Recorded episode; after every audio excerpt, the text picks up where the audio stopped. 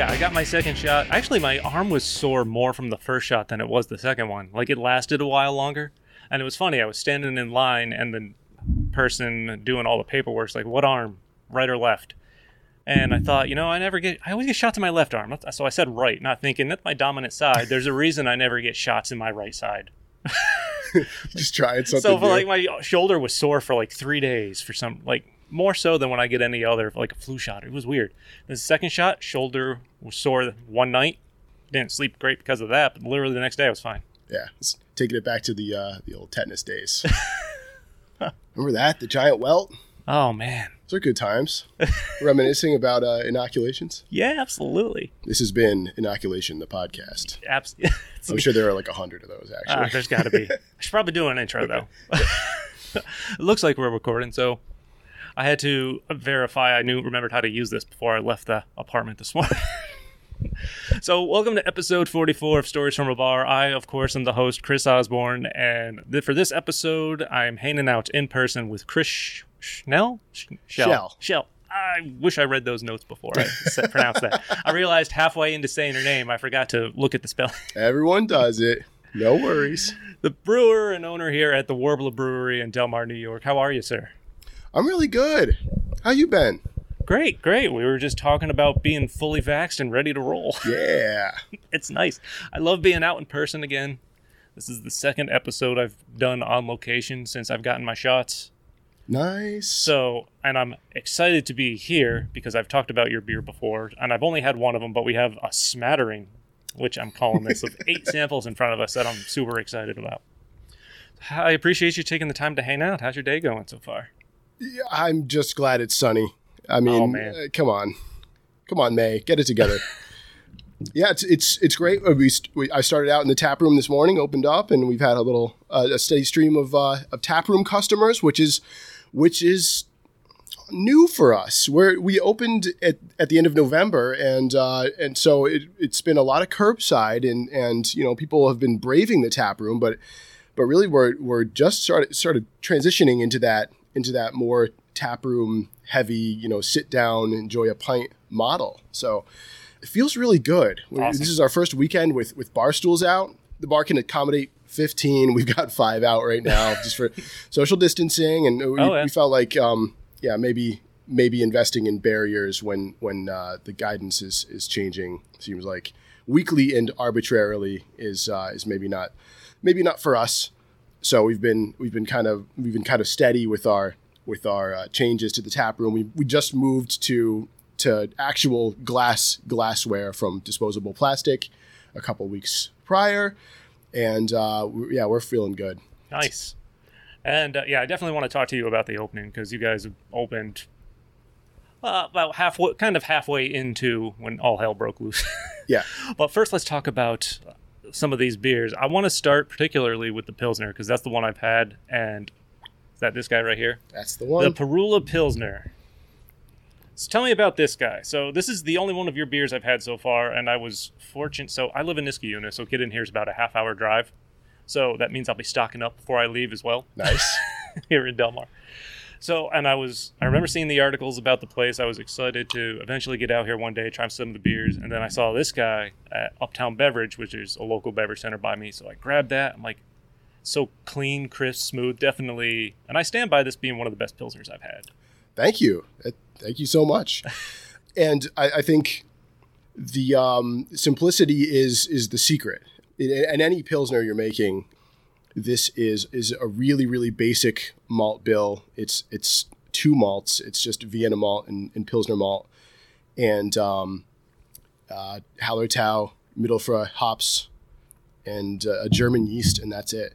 So it's it's just a, a mix of a, few ingredients, unadulterated uh, water right out of our liquor tank, uh, no treatment. Usually we're, we're use, adding adding some brewing salts. Uh, all we did here was was uh, pH correct, and uh, extended lagering. We're, so we're, we're doing like six weeks on every batch, which thankfully at, at this point in in our you know, our, you know our, our on our business scape is is how how quickly we're running out of it. So we're, we're always on um, on fresh stuff when when the last batch runs out, and it's which is really fortunate. So yeah, this is just designed to be just a showcase of, of malt. You get like a little bit of uh, a little bit of like baking bread, a little bit of maybe maybe like wildflower honey in the mix, uh, and, and then basically the that will dovetail into the the floral and spicy notes of the Hallertau hop, and that's it. That's all you. That's all you want to drink from it. Little little bit of hydrogen sulfide just to close out the the taste, uh, flavor profile. Wow. Yeah, like I said, I'll be stocking up before I leave with some four packs. and it's kind of funny. So I live in Niski Niskayuna with my girlfriend now. We just bought a house. We're moving to like the Rotterdam side of Schenectady, so it's not any closer, but it's not any farther. Yeah, you learn learn the uh, ins and outs of uh, 787. Yeah, I'm quite familiar. But uh, yeah, so like I said, half hour. So I got to make sure I leave here with like a case of some nice mix of stuff. Awesome. I won't let you forget. No. and uh, I tell you though, finding finding a house was a pain in the ass. That was Yeah, we're uh, my wife and I are are um, just just just in preliminary oh really? um, research uh, as far as uh, the housing market around here. We want to move into Delmar. Right now, we're we're out in Guilderland um, in an apartment, and it's it's it's time, and uh, but it's a it's uh definitely a seller's market right now. Oh yeah, it's insane. Like we were looking for like nine months so. We were literally about to give up and just take a different apartment for a year and then try again because we needed to just get out of wherever we were. Uh, it's just horrible neighbors. But uh, so my realtor sends me this listing before it hits the market. We're like, holy shit! Talk about time, and this is perfect. Let's go look at this. So, and my realtor and the selling realtor were friends, so we thought we'd have like an inside track to at least get an offer in or something like that before I hit the market. Went up on Zillow while I was there looking at it. I'm like, ah, curses. I'm like, because we've been outbid a number of times already. You done got Zillowed. Yeah. And so we put in a bid at our max anyway, and it- literally the luckiest thing I've ever had happen in my life. Like, uh, I'm a government contractor for the Navy, so I'm maybe able to use Navy Federal for like my loans and stuff like that, which is super cool. They've been super great. And the realtor told me after we put our offer in, they're like, they really like the fact that you used Navy Federal. And I thought to myself, I hope they don't think I served in the Navy, because I didn't. that was like my first thought. That's cool. I just Stolen valor. I, I hope they don't, you know, end up picking me because they think I served. That's what happened. So Oh, she called, like, they went three days. They were going to, like, best offer by so and so at four o'clock. I get a phone call that night from my realtor with, like, saying she had tears in her eyes. They picked my offer over one that was our, our offer over one that was like 15 grand more because they had a strong connection to the Navy and loved that I served. I'm like, my jaw hit the floor. I'm like, oh shit. Like, you got to go back and tell them I was not in the Navy. Like, I morally, I can't live, live with that. You got to tell them that can't be the reason they pick me. So, my girlfriend and I are sitting there just bummed out all over again. We're like, this is kind of worse than just saying they took a different offer to begin with. And we get a phone call 15 minutes later saying, You're not going to believe it, but they admired you fast enough and took your offer anyway. Like, holy shit. Hey, integrity. What a roller coaster of emotion. How about it? Like, it was insane. So, um, you guys, uh, you guys taking uh, tenants? We'll we'll move in. We'll we'll get we'll get cozy. We'll be the beer. We'll be the beer people. You guys can supply the nuclear energy. And Yeah. Yeah. that'd be cool. Yeah. But on to back to beer stuff. Got sidetracked real easy because I'm Oh, getting man. super excited about that. Yeah, I wanted to keep talking about real estate. No, but she did tell me one story after I was going to look at a house that she had a client put in a 25 over offer. Someone came in at 50 over. Like, that is insane. Oh That's my the God. move, though. It's like you can't go in at even asking right now. It's No. mind-boggling. But let's talk about beer because we are. Tap There's room so looks nice, by get the through. way. As we and we have like seven more of these to get through. We're hanging out in the back, which is kind of cool by all the cans and the, all your equipment and stuff like that. Yeah, this is like my dragon's hoard of cans. um, yeah, there there have been some market shortages, and so I, I ordered twelve thousand at once, which should take take me a, a few months to get through. It's we're like a third of the way done with with them, but yeah, they're they're um, uh, for all you listeners, we're we're in like a, a fifteen by fifteen uh, by twelve high space, and uh, the cans are uh, you know occupying a good quarter of that right now. So it's yeah, we have enough room to kind of squeeze around, and um, I have to like climb into our our um, pallet stacked shelving to get to any of my uh, raw materials to, to brew. But you know what, we we have cans, and uh, so that's that's the Oh, important and- thing. We're getting the product out to you. And they will get used. They will. So you guys opened back in November when the world was already in Yeah. full pandemic mode. day before Thanksgiving, and um, we didn't know if we were going to uh, get our CO in time. Uh, we really needed the, the holiday income. We were already six months behind schedule, and uh, so we were running low on operating capital, and, and just decided we couldn't wait any longer. And uh, so we, we opened into the, the second wave of the pandemic, which uh, which w- it was a scary time. I mean, we're, we're we're a, a, small operation. You met you met Haley out front, our bartender. It's it's her and me primarily, and then my my wife and my parents help out periodically. But so it was it was it was a harrowing couple of months before I was vaccinated because you know if I go down, who's going to open the brewery up? Who's gonna, Yeah. who's going to brew? Who's going to be able to even taste the beer? You know because of you know some of the symptoms of, of COVID are, are really not conducive to. Uh, uh, quality control checks by someone who's sensory compromised or Can't you know we have to shut down for two weeks and we lose that income and and every every dollar counts at this point so we're we were double masking and and really really taking uh, taking every precaution uh, besides not being open and then in January when when the cases spiked and the London variant came then we decided to shut down the tap room uh, altogether, just go to the curbside model. And thankfully, we had we'd already, um, you know, in the business model, been planning on canning and uh, and having the the crowler filler. So we were we were already set up to do that. And uh, our point of sale made it really easy for people to go online and order beer, and so that's that sustained us through a, a really really tough tough uh, six weeks of of uh, closure and, and boredom Yeah. in the tap room, which uh, you know we watched a lot of Bar Rescue and everything was super clean, but um, yeah, it was it was really really stressful. I can. I mean, I can imagine like uh, the guys at Mixed Breed said because they just opened, of course, a few weeks ago. The pandemic uh, for them gave them time to learn how other places adjusted and know what they would have to do when they opened, so they were prepared for everything. Yeah, Did it give you any kind of time? Opening in November, obviously, we've been through a wave of the pandemic.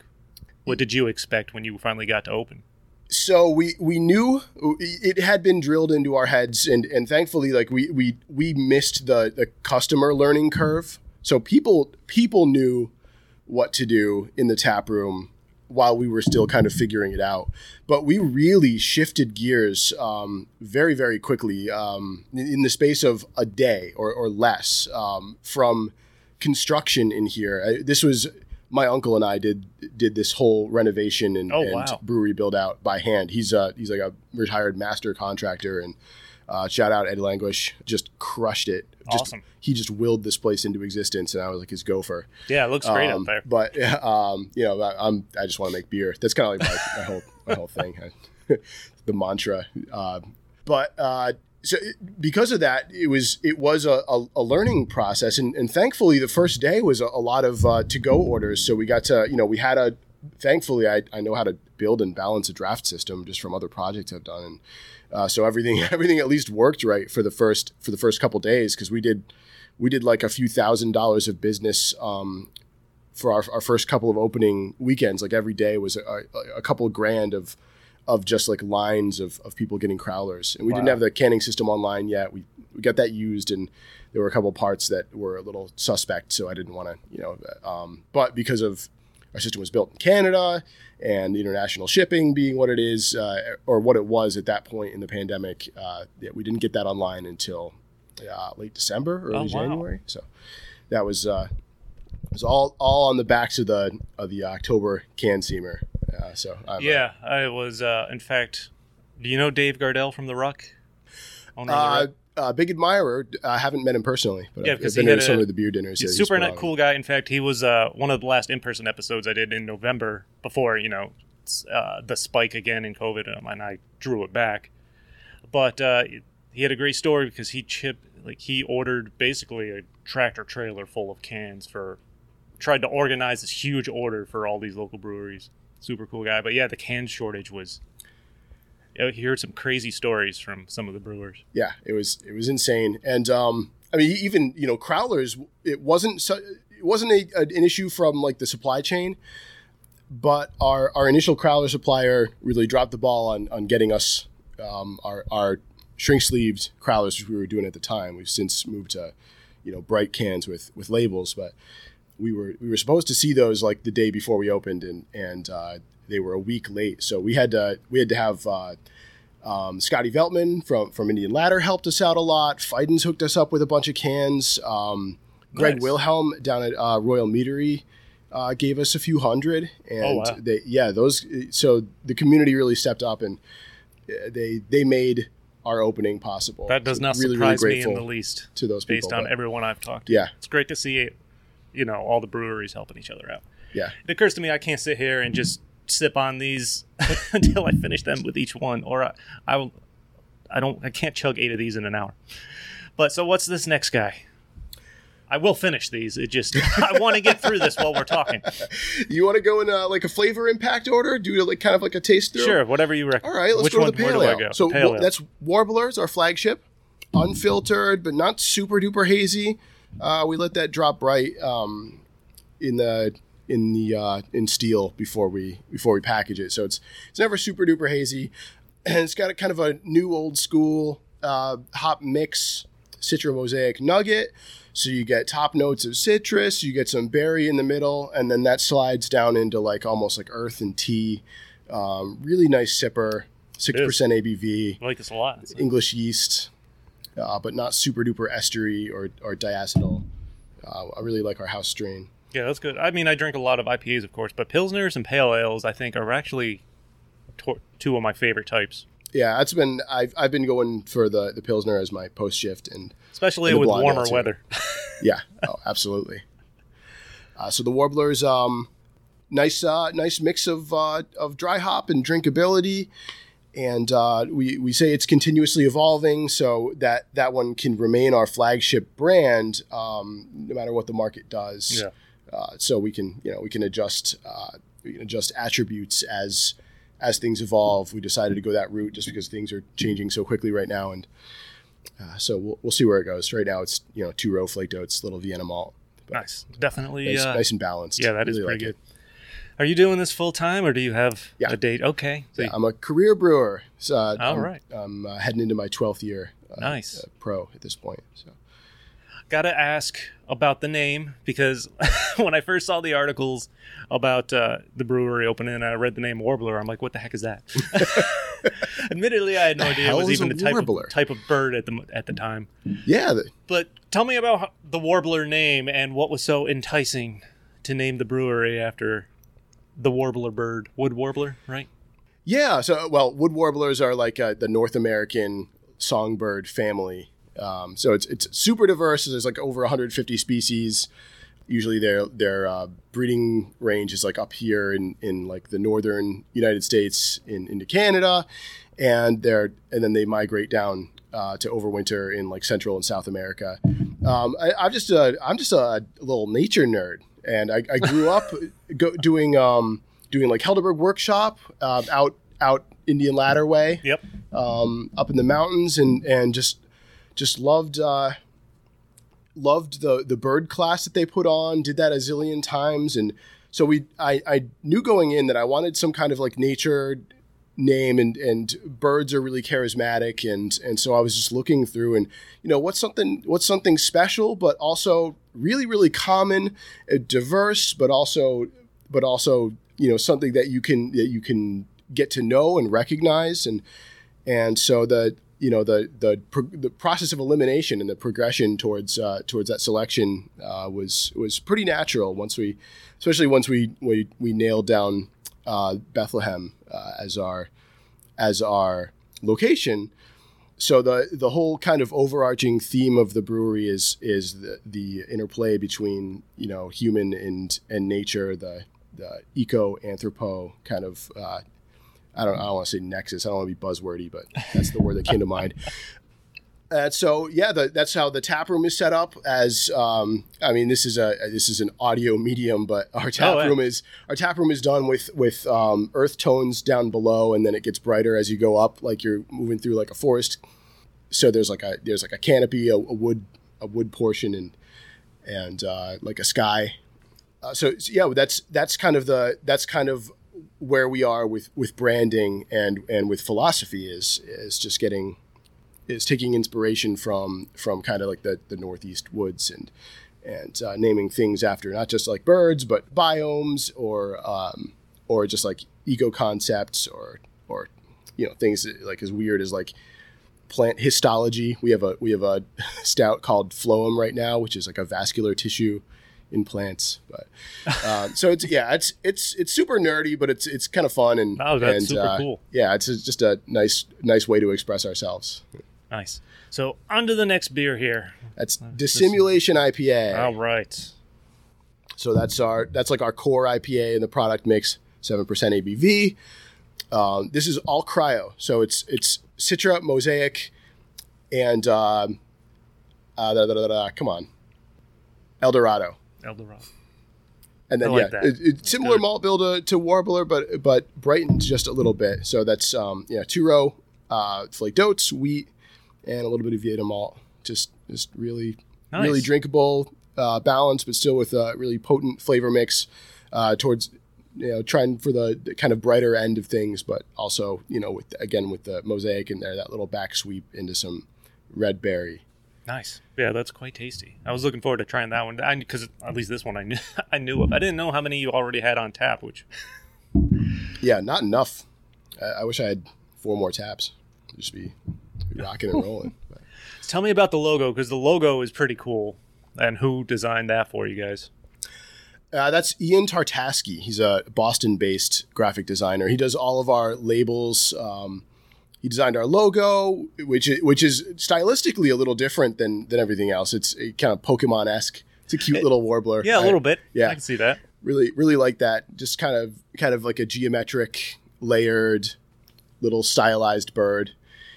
So he's I've I've known him for like 15 years now, and good friend of the family. He's just just really really brilliantly talented. Uh, he's a he's a painter, street artist, like graffiti.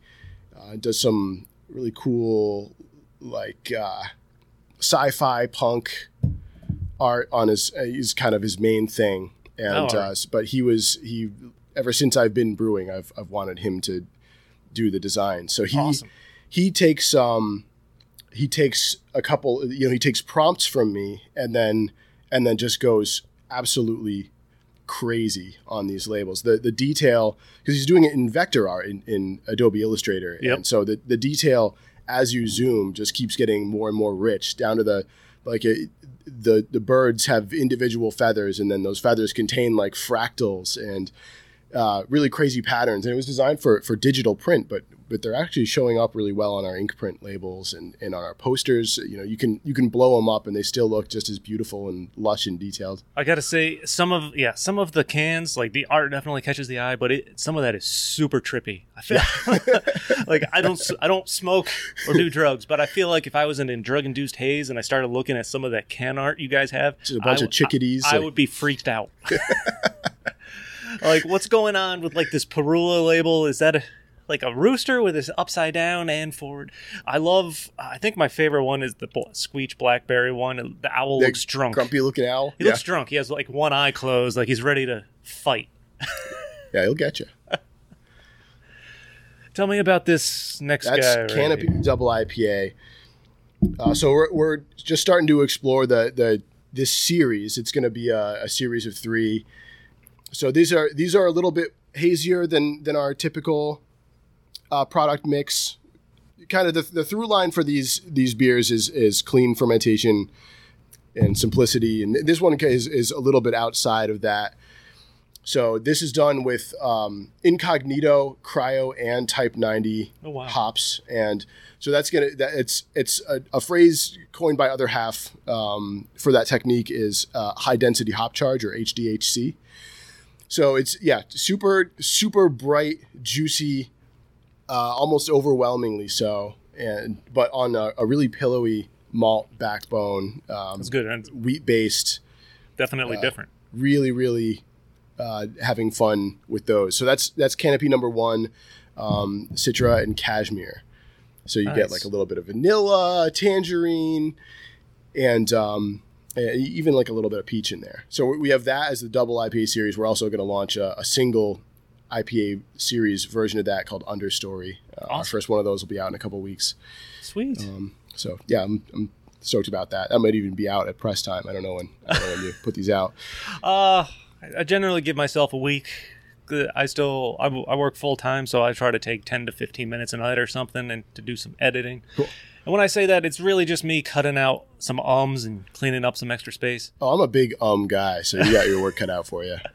And I don't like this is my favorite part of the podca- podcast. Clearly, sitting here drinking, and then I sit there down to edit. I'm like, why the why the fuck do I still do this? I'm like, I don't want to do this. this this guy's all dead air. What's going on here? It's not even that. I'm like, uh and then I'm back to sit. I love the drinking and chatting part. Yeah. Then I sit down to edit. I'm like, ah. But my, but I have video games over there that I could be playing. What are you playing these days? I've been playing Assassin's Creed Valhalla, which I feel like I've been playing for three years now because the game just won't end. Story wise, it's it's just massive. I I love um love a long story mode though. You know, sometimes you feel like shortchanged by by some of these releases. No, I mean I love lo- long story, but Assassin's Creed, you get you have the gist of it. There's nothing stealth about it. I'm a Viking going around murdering and burning down villages. Like this, there's no stealth here whatsoever. So, and it's doing the same thing over and over again. Okay, yeah, it's pain. like uh, I played Shadow of Mordor, the Lord of the Rings game, which was fun for the first two thirds of the game. Then the third, last third of that's literally reconquering every castle over and over again, and for a story that doesn't make sense at this point. Like, come on. That's kind of how I felt about like RDR two. Just like uh, the the back third of it was um, just like made me sad and it just like just like winding down. You're like, oh my god, it's like like a sweeping western epic with like a like you know I don't want to spoil it if there's someone that still hasn't played it, but Uh, it's been out long enough. but like yeah, the guy's got guy's sick for like the last last like like 20 hours of the game. Yeah, I know. Oh my god, but yeah, it's all right. That was a fun game. I'm a big Final Fantasy and Zelda fan. Oh, Those- nice. Those are probably my two uh, go-to franchises. I was an Ocarina kid, but I, I haven't I haven't gotten to play much of the other stuff. But that's Uh, the best one anyway. So I've heard. Oh yeah, and it's. I was 15 when that came out. I got a job at McDonald's just so I could buy a Nintendo 64 and Ocarina of Time, and then quit immediately because Oh, I needed you time to play, of course. Yeah. So, oh, I mean, we talked on the touched on the tap room. You built it with your uncle. You said, Yeah. Tell me how the design came together and everything. So this was an Italian restaurant, and um, we so we, we selected it because uh, the location is great on we're right on Delaware Ave in Delmar, across from the Delaware Plaza, and uh, this is my hometown, by the way. Yep. So we have I have support from my parents, and uh, and that, that's that's great, and and my extended family. Uh, so so we were familiar with this location as Mercado's uh, Italian restaurant, and we so we, so we, we knew about the front of house. Uh, we knew that there was this this this was the banquet room back here where this we're, we're sitting Where in the we're warehouse. and Now it's yeah now it's just stuffed to the gills with, with beer stuff, but you can kind of see like still there's like Oh, yeah. yeah like trim nice trim back behind there. But uh, so uh, it, it, the the front of house was more cosmetic. We um, just like a sprucing up. We expanded the walk-in cooler. Got into a little bit of a little redesign with the stereo. Put up some TVs and and uh, cleaned everything up and repainted. And uh, and that was for the most part it. Besides us having to also build a um, an accessibility ramp indoors with our own bare hands, which was that that was that was probably the most the most work I've ever done on anything in my entire life because we had to we had to cut out the existing slab, oh man, uh, re re-pour, lower that front entrance door, and Really? because the, yeah the handicap entrance was was back here, uh, so we had to we had to move it to get Huh. you know code uh, code compliant. crazy. So yeah, that was that was a bananas hard part of the project, but everything else up there was was mostly cosmetic, and uh, and then uh, where the kitchen was, that was all set up with three phase and and um, uh, great water. So we just added a, a GAC filter. We did new uh, new FRP everywhere because everything, you know, all the paneling was was pretty tired from you know like four decades of, of grease and and other uh, restaurant detritus. Yes. Uh, pulled down uh, pulled down part of the the uh, upper mezzanine to, to make room for our, our glycol system. Uh, this this was not an existing doorway, so for the listeners, I got to uh, I got to blow out like a four by six piece of wall, which was very exciting. I and, you know I would love to be part of a remodel, but only the destruction part. that was it was that was yeah it was a blast. I got to yeah hammer on a bunch of uh, two by fours until they until they splintered or, or just like popped out. But it was a well built place, so it, it, was a lot of effort. Um, and then yeah, we just took down fume hoods, uh, ran new electric, ran uh, we, we hand built this this glycol system is is all designed by my uncle and then and just sweated it, you know parts of it sweated in place, parts of it sweated uh, down here, but the in situ parts were were uh, you know a beast because we were up there mm-hmm. on ladders, just like getting burned by oh man. various various uh, flaming elements, and uh, plumbed water the system, regrouted, man, yeah, the list goes on. And, but yeah, the most I exciting mean, part was that you know putting the tanks in place. Nice. Were there things you wanted to try to get in here that you couldn't once you got into it and saw stuff? No, this was this was extremely thoughtfully planned out by my uncle, and everything was more or less in place. I mean, I mean, there's there's always stuff that you have to address on the fly. But, yeah. Um, I would I would say I would say more in the front with uh, you know there were just ceiling tiles that needed to be replaced or or or re-insulated. So we spent a lot of time in the ceiling that we didn't know we were going to do but and also there being uh, a a run on on contractors and subcontractors meant that we weren't going to be able to get the help we needed. So there were there were things that we that we thought we were going to to have other people do that we ended up doing. But other than that yeah which this this came together more or less how he planned it out and how I how how he had uh, uh, interviewed me to to address my needs and and uh, so yeah everything everything came together really really well. Awesome. Except that it took an extra six months. that's the one thing you try to account for, but never yeah. can never fully grasp. All right, let's move on to a dark beer here. Ooh. Which okay, so you're this? you're holding Cafe Flurpy Coffee Stout. So our, our Flurpy Stout series is uh, a line of sweet stouts um, with vanilla. That's the base beer. We don't use animal products in any of our beers. My wife's a vegan, and and there's a, a, a vegan community in in the area. So we just decided, yeah, let's make make beers that people don't have to make an effort to you know find out if there's animal products in it. So so no lactose. Um, people have moved away from like isinglass finings and you know, all that yeah. already, but lactose is the limiting factor as far as the sweetness goes. So we just adjust the fermentation profile and, and add the vanilla for perception of sweetness, and, and uh, there you have it. And then this one is is done with uh, coffee uh, from Brutus Roasters up the road. They Brutus, amazing job, and we're collaborating with them. Yeah, I've, again. I, have heard I've heard the name. Is that um, are they next to Real McCoy? Yeah. Okay. Yeah yeah, may, next time you're next time you're visiting over there, yeah, definitely definitely check them out. They, they do an amazing job, really Ooh. ethical, responsible, um, responsibly nice. supplied. So now you're drinking the Floam Imperial Stout. So that's done okay. with maple syrup, pecans, vanilla. Okay, yeah. Now you now you're hand naming everything I thought the, I could yeah. taste. Okay. So that one's really nice. We have that one in bottles right now, 750 mil, and we do it in crowlers and on, on tap. Uh, we also have uh, a little little barrel program started over there. So that one in our in our chocolate imperial stout, Moon and Back are are now resting in barrels for the holiday season. So I, that's going to be bananas. I try to get into stouts, but they're at the bottom of types that I really enjoy. But even when I taste them, I'm like, yeah, this is good, but I can only ever drink so much. Yeah, it, it, for me, it's it's it's somewhat seasonal, but you, sometimes you know you're around a campfire or something, and all of a sudden it makes sense again. You're like, oh, oh, oh, okay. So you're a Delmar native. You mentioned how is it being back in your hometown and actually brewing for the community? Uh, better than I expected. it's nice to see everyone again. I, I I have a lot of I have a lot of friends who either remained in the area or or moved back over over the years. I've been out of co- I graduated college in in 2010, so I've been So where'd you go? more or less uh, uh, Hartwick out in Oneonta. Oh wow, my uh, my uncle went there Oh, or taught there or something. I don't remember. I know I remember Hartwick being.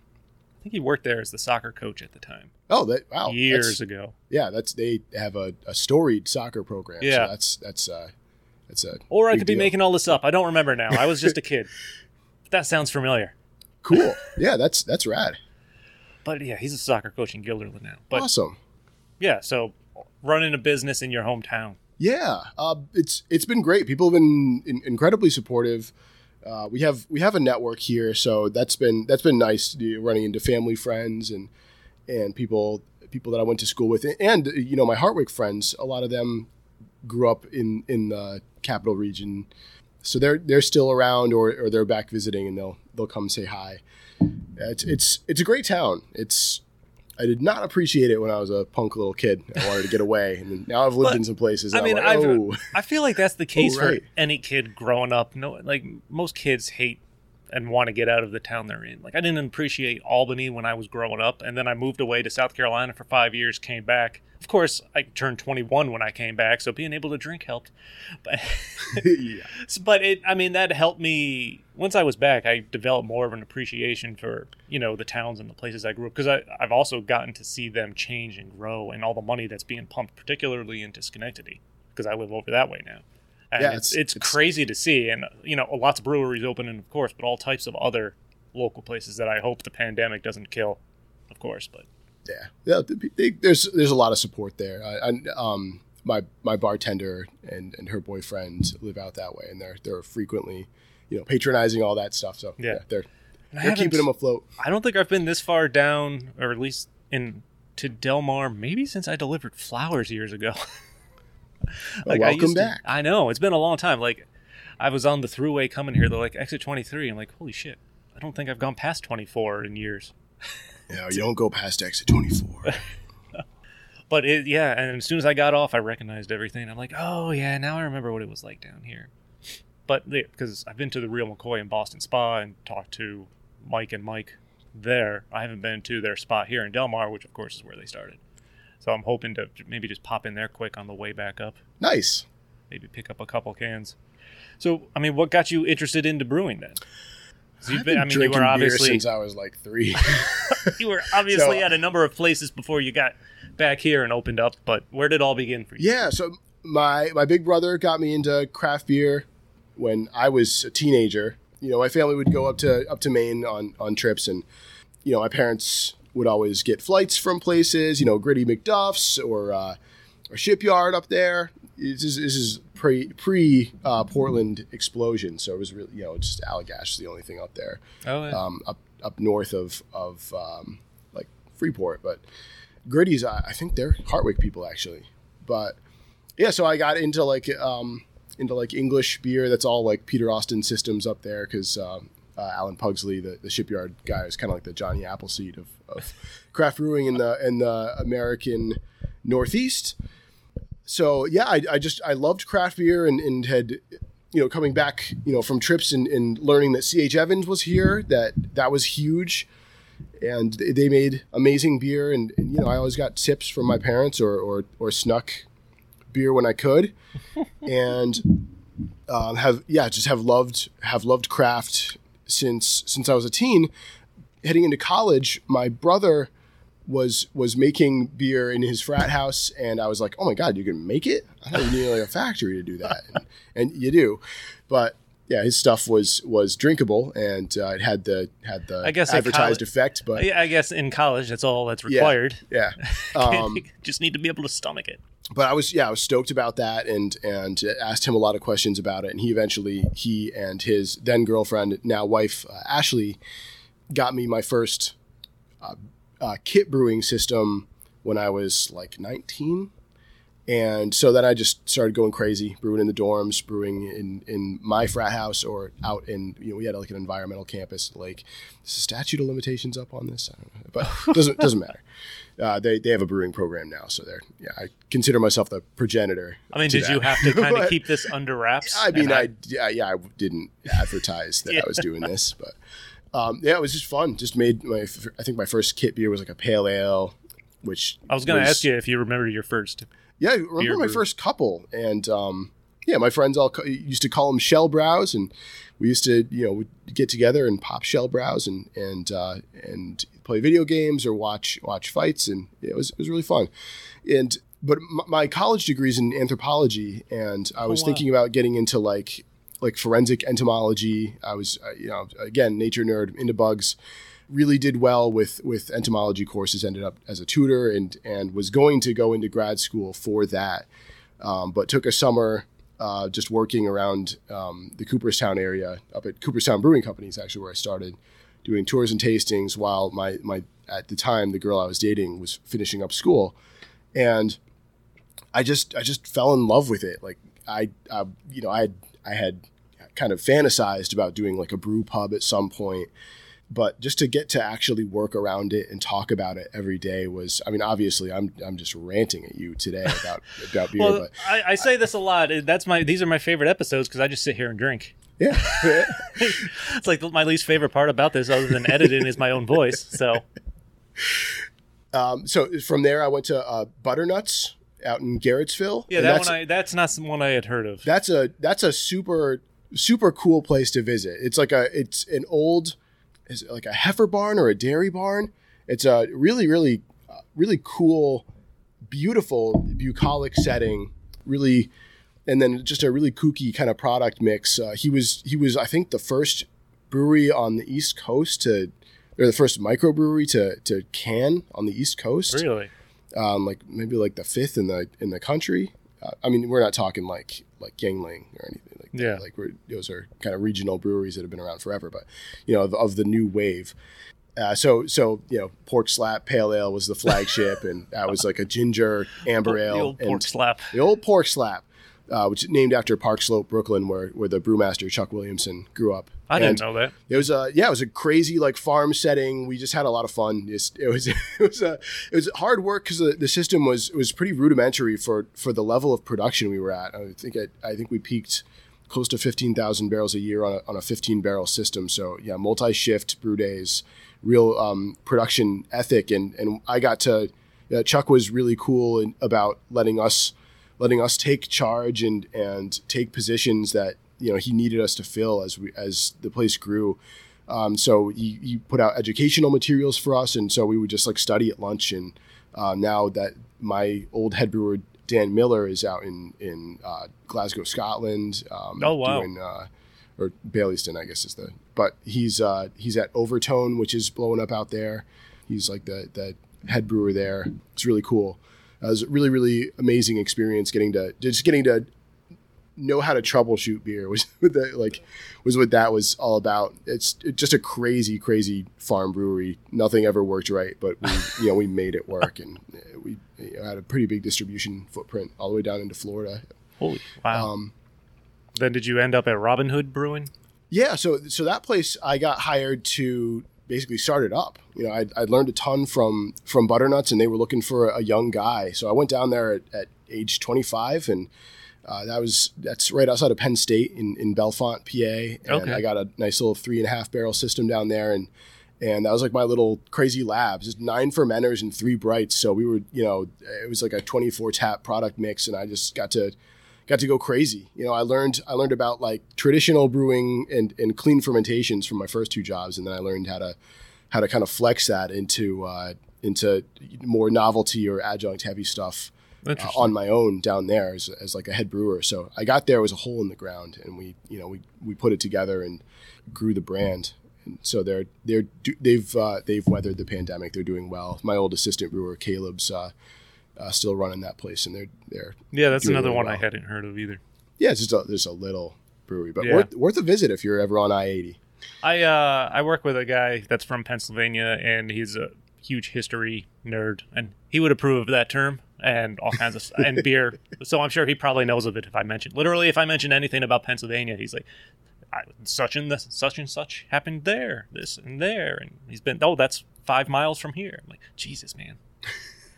so let's move on. We got two two more beers left to talk about as we move along here. So what's this guy? All right, you're you're holding Alba Blonde Ale. So th- so this this beer we make on like a wheat base. So it's That's nice it's and light. super soft, really light. Yeah. It's it's dry hopped, and we do like a rotating hop with that. So this one is all Aussie hops, Australian, uh, Galaxy, Enigma, and Vic Secret. So you're getting like pineapple, a little bit of white wine, a little bit of passion All fruit, right. but you very unobtrusive. Yeah. Bitterness is just enough to kind of cut the the um, richness of the wheat malt. And it's all very it, very yeah, it all seems like just enough drinking. to know it's this Yeah. something's there and Yeah. yeah, yeah, nice and smooth and light. I like it. Thanks. tasty. So, uh, definitely want to ask about one line as I was looking at the Warbler site in your bio that came up about your experience. Received national media attention for his innovative concept brews, which frequently incorporated ingredients and concepts from the culinary world. Let me talk to you Tell- about tell the me- worst beer I've ever made. That's. Um, I, wanna, I was going to ask you. I want to hear about some of these beers, the good and not so good. okay. Uh, the I, I will tell you about a a beer I made with donuts, and I see, you know, I see that people breweries posting pictures more and more now involving donuts and sweets. I'm like, ah, I, I don't know. I don't know how I'd feel about that. so I'll, I'll preface this by saying I I generally support an adjunct heavy beer. I I think it's I think they're fun. I think there's a place for them. I know I know like I know there's been some some recent you know returns to to form with uh, with kind of traditional beers that taste like beers and and that's that's amazing uh, too. But I I like I like a heavily adjuncted beer. I like I like things that are nuts and and uh, Oh, yeah, and fun all- to drink and contemplate. I'm all fun. I'm all for experimentation and giving this stuff a try. But I man, I really really really botched this one, and it's and it's um so so a, a new donut store making like mini donuts like Duck Donuts does called Damn Donuts opened up in the town of Bellefonte where Damn our, where donuts. our uh, brew pub was. And they reached out to me about doing a, a collaboration beer as kind of like a a um you know just a cross marketing they they were very new like a, a soft open uh, kind of uh, shared product and I was all about that. That sound, sounded like a lot of fun. I, I love doing experimental stuff. It's it's um, it's fun to to explore new new ingredients and, and techniques and and watch how things behave and and most of the time it doesn't totally suck. So we we got together, decided on a, a profile. It was going to be based on their um, they had like a banana chocolate donut and so it was gonna we were gonna we were gonna add donuts to the mash and then use quote unquote natural flavors which are artificial flavors Yep. if you see that on the statement of composition of a beer natural flavoring I it- assume it was this going to be yeah, a stout? means Seems like it would have to be glycol stout. uh, it was a porter Oh, well, uh, so it was going to be, Dark uh, beer. you know, cocoa nibs and um, and uh, like a like an artificial banana flavor. Mhm. And I asked them for like a bucket full of donuts for our, you know, our, little three barrel mash tun, and they ended up bringing like a like sixty pounds of. Of donuts, and they were like, "Can we use these?" I was like, "Oh my god, I don't want to waste all that." and like I was feeling pretty good that day. I was ready to go, and I was like, "We're gonna add them all." And this is where any brewer listening is like, "You are so stupid." Um, these donuts are made with wheat, which is uh, which is a really really gummy grain, especially you know after it's been processed, and so that was like the most stuck my mash has ever been. I've been really fortunate. I've only stuck a few mashes and you know just a handful of mashes in my in my career, and this one was was just awful. We we ended up with like a two and a half barrel yield, which is fortunate because it was also the, the grease from the donuts and whatever they i think they were using like a little bit of like lemon extract and all this stuff going through like the the fermentation and just whatever happened with with the flavoring in the donuts was amplified or biotransformed through the process and it just it was like the weirdest tasting beer and it was like there was like a visible sheen of grease on any pint you poured Oh man. and it ended up doing pretty well in the tap room, but it tasted tasted awful. And then we had a marketing director at the time who got us set up with with uh, Westwood One, the the radio network, and so we we got like uh like profiled on. It's like a brewery in Bellefonte is using donuts in their beer. It's like, well, first of all, we're not the first ones to do this. Second of all, we're not the best ones to do this you know, by a, by a huge huge. So you know, usually when I'm, you know, when I'm doing, when I'm using culinary ingredients, it's it's things from, it's you know, it's things that are that are more typical nowadays. know, Yeah. like a pastry stout, vanilla, cocoa nibs. You know, and, you know we've we've gone crazier than that, but that's that's where I like to be. Or or you know, I, I'll I'll use chili peppers, I'll use smoked mushrooms, or you know, it's, it's fun things that are things that are fun and add personality to the product, but you can control a little better. Um, Yeah. But that was a that was a horrendous mistake and, and the worst thing I've ever done as a brewer. And um, and we sold it. That's Oh. that's what makes it funny. Yeah, it's funny. So tell me about this last guy Uh, here. Okay, so that's that's blackberry squeech. So we have um, we have a line of kettle sours, just Yep. very simple. Um, again, um, wheat based. Uh, so that's done with blackberry and vanilla. Oh, that's nice. Hence the uh, yeah the rich hue Yeah, in that beer. I do like the hue. Um, yeah, it's a nice nice finisher, palate cleanser. Um, we just use a um, a lactoplantarum culture. Definitely and, not uh, overly sour. Which no, is nice. yeah, it's it. I'm not really a sour guy, so I just wanted to go for tart. I I don't drink them often, but Yeah. and but when I do, I can only drink one, like one at a time. I mean, I I mean, I enjoy a good one every once in a while. Frog Alley, I, their squint sours real good. Uh, artisanal has a couple good sours, but when I do drink them, can only, I can't drink more than one. They just make my mouth water. Yeah, There's- yeah. You, there's you run into some tooth melters out there Yeah. in the world. So you told me about your worst beer. Do you have like a favorite or something you've been incredibly proud of that you've done? Jeez, um, so my background uh, being what it is in, in English styles or, or simple or sessionable, cracking hazy IPAs was was really really special for me. I I was afraid to do it for a while because I didn't want to be I don't want to be judged by you know I wanted to be a brewer's brewer. I wanted to make you know great brown ales and and and that felt like at the at you know in in the moment back in like 2015 like like that was you know an egregious violation of of what trained brewers were doing and you know what are you doing you're not even letting it drop right you're not going to filter it so getting my getting talking myself into doing unfiltered and, and hazy beer and then learning to excel at that has been a, a great great great learning uh, learning process for me. Great. Uh, I feel like I've, I've grown as a person, just accepting them into my life, and now I now I love them and, and I like drinking them from from other people. But you know, at the- you know, I've been in I've been in this industry long enough to have felt shame for making hazy IPA Wow.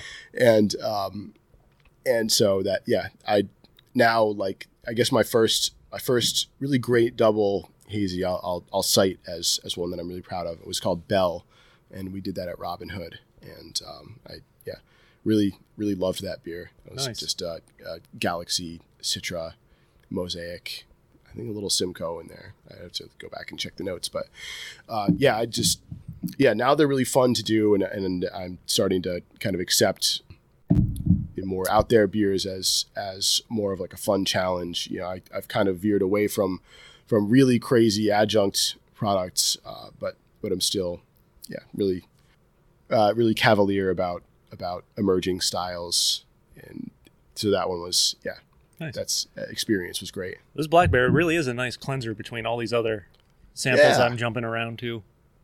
As we start wrapping things up here, is there something you haven't brewed yet, or like you really are itching to try and get to? Uh, I will. I will say, and and I know that I know that it's the it's um it was recently uh, mentioned on on your last episode, but yeah, much like the the mixed breed guys, I'm I'm itching, itching to do a black lager, and uh, that would be that would be great. Do it. Do a little Schwarzbier in like I here. said, I haven't made come- one I think in I've years. come across one, and now I can't remember where I saw it. uh, maybe at Robin Hood. No, Yeah, yeah, I did one did one years and years ago, and um, and haven't haven't been haven't returned to it. Just to, you know, it's hard to find tap space, but I don't know. Maybe maybe we'll maybe we'll we'll team up and make one, do something with mixed breed on that, because that that really did sound enticing. When they, I'm happy to help out. That, I know nothing, but I'm yeah, you can do that. I put the idea in your guys' head, so clearly I'm, I'm one R&D third guy. of the involved party now. and then we have to call it slap and tickle. Oh, we can do that. The old slap and tickle black slap and tickle black lager. Oh boy, that'll go over well.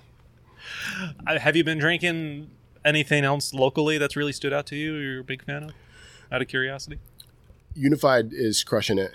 It's funny you bring that up. I had one of their beers last night. I've had a few of theirs. One last night I've had for the first time the Bare Knuckled Ballerina New England IPA. That was absolutely yeah, awesome. they're everything. Everything I have from them is is really, really well composed and, and well made. Like it, it's it's quality. It's not just you know it's it's not just excess or or gimmick. It's uh really, really, really well put together products. And uh, Mad Jack is is another favorite of mine in the area. Oh yeah, I like Mad and Jack. um, Actually, I haven't been over there in a while.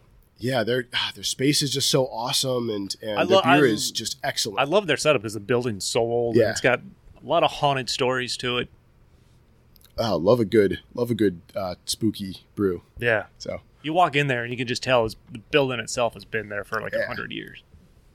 and then yeah, I'm I, I'm really excited to kind of kind of get out and explore. I owe I owe Scott a visit. I want to I want to you know black out in his field. for an Um, Indian ladder. yeah, I I'm really really itching to to get out and pay people visits. But yeah, it's been it's been crazy here, just opening up and, Oh, and doing yeah. this on our own. But yeah, I can't wait to just get around and, and see everything. Common Roots is another one that's that's phenomenal. I have some Love- of the. I have um yeah in my fridge. I have some Unified and Common Roots right now. And then, um, yeah, I don't know how, how into the mead scene you are, but uh, Royal Meadery, check them out. They're, I haven't been to Royal Superb. Helderberg Mead Works. I've been up to. That was a super cool. they're yeah, they're doing that a was a job. fun fun time when I chatted with uh, the owner there. But uh, yeah, Royal Meadery, they're are they on the same road here too? Yeah. they're, they're, like right next to Real McCoy yeah, too. if you're, so- if you're heading yeah. over there, I don't, I don't know if they're I don't know if they're open right now. I, I imagine they would be Saturday. Yeah, yeah, probably are. Well, yeah, say say hi. tell them that tell them that Chris sent you. yeah, actually, Um, but yeah, no, their meat is is phenomenal. Really, really. Again, like I'm I'm into clean, and it's yeah, really, really well done. Uh, their ferments are excellent, and uh, and I, I love their you know flavor combinations and mead's a nice change of pace too. yeah, it is. It's uh, on a day like today, it can't go wrong. Yeah, absolutely. There's some nice mead cocktails out there. Absolutely, yeah. Oh, you gotta get their mead hito. Mead Hito. Oh yeah, I like the sound of that. oh, oh yeah. Seems like a great place to start wrapping up. so I think that's a wrap on another successful edition of Stories from a Bar. Big thank you, Chris Shell, for joining me. Said that right this time, right? You di- you got right. it. Okay. It helps when I look at the screen and I read the name. I appreciate you taking the time to hang out and go through these samples with me, which I'm going to work on finishing after we start wrapping this up. Awesome. uh, is is now a good time to plug the social media? Do Yeah, all that stuff? absolutely. That's where I was going. So everyone, be sure to follow the Warbler Brewery on Facebook and Instagram, of course. Uh, At keep Warbler Brew, I think. at Warbler Blue Brew on Instagram. Yeah. I Facebook think we is- I think we have a Twitter, but I never post there, so I don't know. Follow it if you want. We might we might get into that. warblerbrewery.com of course for any online ordering if you are still looking for Yeah, that get your curbside. curbside anything else you want to throw in Yeah. Thanks for having me. That'll be twelve dollars for the flights.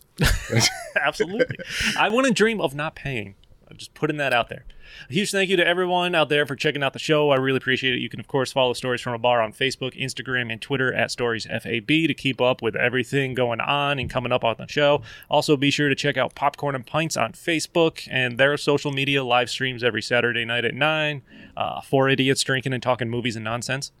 Uh, you'll find Stories from a Bar on all major podcast platforms, including Apple, Google, Podbean, Stitcher, Spotify, iHeartRadio, YouTube. I'm sure there's more I can't think of. But be sure to like and subscribe, and even more importantly, leave fantastic reviews and share the hell out of it because that's what it all comes down to. So until next time, cheers.